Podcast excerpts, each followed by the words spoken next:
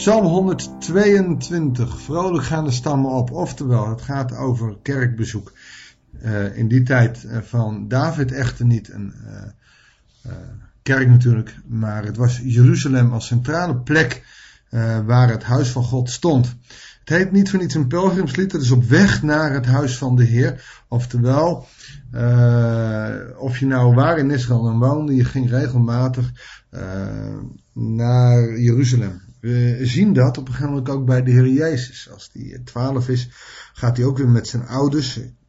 Rond de Persag uh, ga je dan naar Jeruzalem. En daar bezoek je dan de tempel. Verheugd was ik toen ik hoorde, we gaan naar het huis van de Heer. Je hoort het Heer Jezus als het ware zeggen. Verheugd ben ik, nu onze voeten staan binnen je poort Jeruzalem. Tegenwoordig hebben we geen Jeruzalem meer. Tegenwoordig is er niet meer een plek waar de tempel staat. Nou, je zou nog kunnen zeggen, we hebben de kerken. Je zou deze psalm ook richting de kerk kunnen maken. Want je ging samen op, je ging nooit alleen. Als je de kerk als tempel, hè, als je lichaam als tempel van de Heilige Geest noemt, dan is het introvert. Maar het gaat om de extroverte functie van de kerk. We zijn er met elkaar, we delen dingen. Verheugd was ik toen ik hoorde, we gaan op naar het huis van de Heer. Verheugd ben ik nu onze voeten staan binnen je poorten. Kerk. Kerk als een stad gebouwd, oftewel een gebouw, hecht en dicht op één. En daar komt iedereen samen. Iedereen van de Heer. Om je christelijke plicht te vervullen, te prijzen, de naam van de Heer. Daar zetelt het recht, daar troont de Heere God. Vraag om vrede voor de kerk. Dat rust hebben wie van je houdt. Dat vrede heerst binnen je muren en rust in je vesting. Al mijn verwanten en vrienden zeg ik vrede zij in jou. Om het huis van de Heer onze God wens ik je al het goede. Nou heb ik het vertaald, vrij vertaald naar de kerk toe.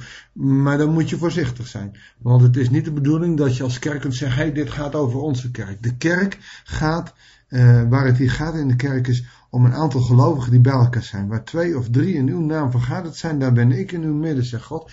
En daar gaat het mee om. Het gaat me niet om de gebouwen zoals jij ze kent.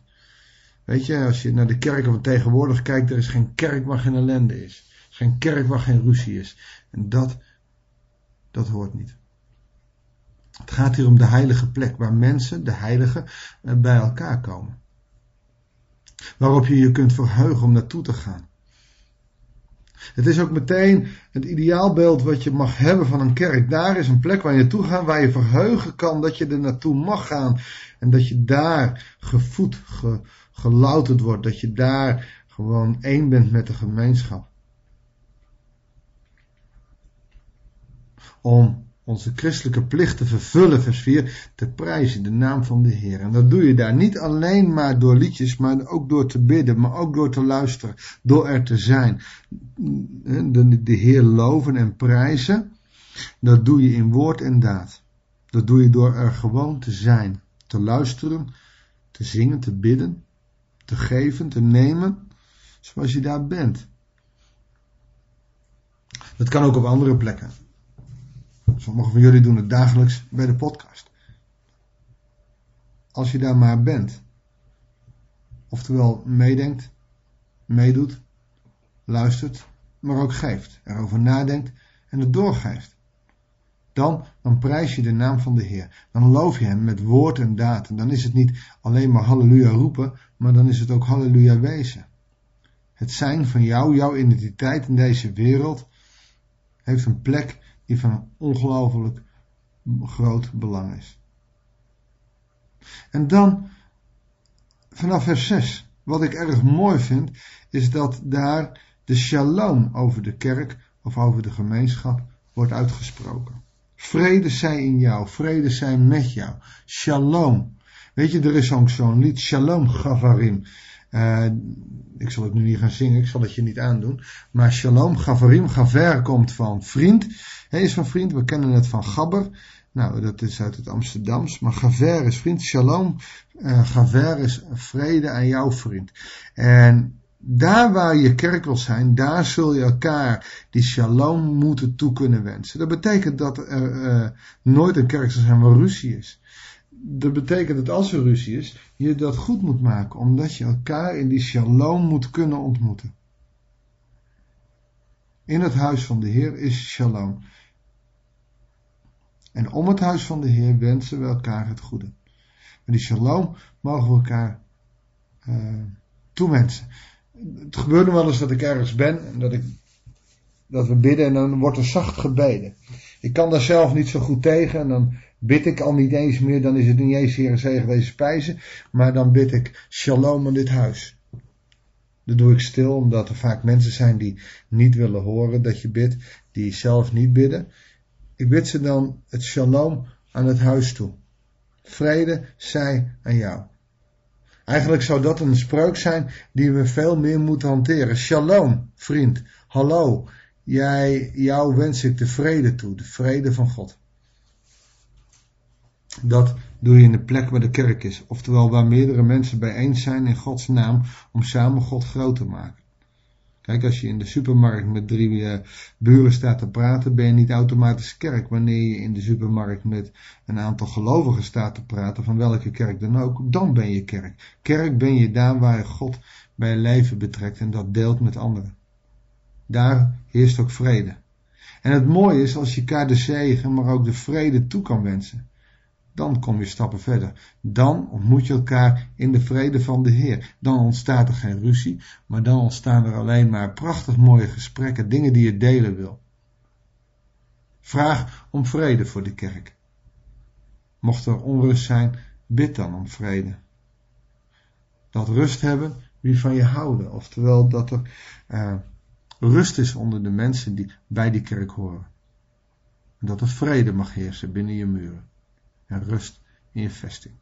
Binnen iets wat de kerk is, moet rust heersen. Anders kun je God niet ontmoeten. We hebben geleerd dat God niet in de drukte en de chaos van het leven is, maar dat als we God willen ontmoeten, dat we stil moeten zijn en dat er rust moet heersen. Verheugd was ik toen ik hoorde, we gaan naar het huis van de Heer. Verheugd ben ik, nu onze voeten staan binnen je poorten Jeruzalem. We moeten meer de kerk, de gemeenschap, de gelovigen omarmen. We moeten van ze houden. We moeten shalom zijn voor anderen, shalom zijn met anderen. Zoals we onlangs ook uit Psalm 119 lazen, je moet de wet lief hebben. We moeten veel meer in die kerk staan, veel meer met mensen om ons heen staan in de liefde van de Heer. Dat is een cliché, dat is al een vraag. Maar deze psalm beaamt het. Wees in die shalom, wees shalom, wees vrede voor elkaar. Shalom Gavarim. Ik wens je het beste toe. Laten we bidden. Heere God, dank u wel dat wij de gelegenheid krijgen om gemeenschap te hebben. In welke vorm dan ook, ergens, waar dan ook, is er wel een vorm van kerk. Heere God, en we willen u danken voor de mogelijkheden die we hebben gehad. En die we krijgen telkens weer. Geeft u ons uw shalom, zodat wij elkaar onze shalom kunnen geven. Uw liefde, zodat we in die shalom kunnen leven. Heer, leer ons ook die vrede aan elkaar toe te wensen. Waar een Jood heel makkelijk shalom gaver noemt, Heere God, zeggen wij niet zo gauw vrede voor jou, vriend. Toch zouden we het moeten doen. We zouden elkaar juist bejegenen, we zouden elkaar goed bejegenen. Heer, leer ons zo om op een goede manier met elkaar om te gaan. Geef ons zo inspiratie in ons geloof door de vrede van u. Dank u wel voor deze psalm. Dat we zo bezig mogen zijn met het geloof in ons dagelijkse leven. Ga met ons mee, wat we ook gaan doen. Zegen ons en geef ons uw vrede. Dat bidden we in Jezus' naam. Amen. Shalom Gavers. Vrienden, heb de vrede van Christus bij je. Ik wens je God zegen toe vandaag en ga met hem. Tot de volgende podcast.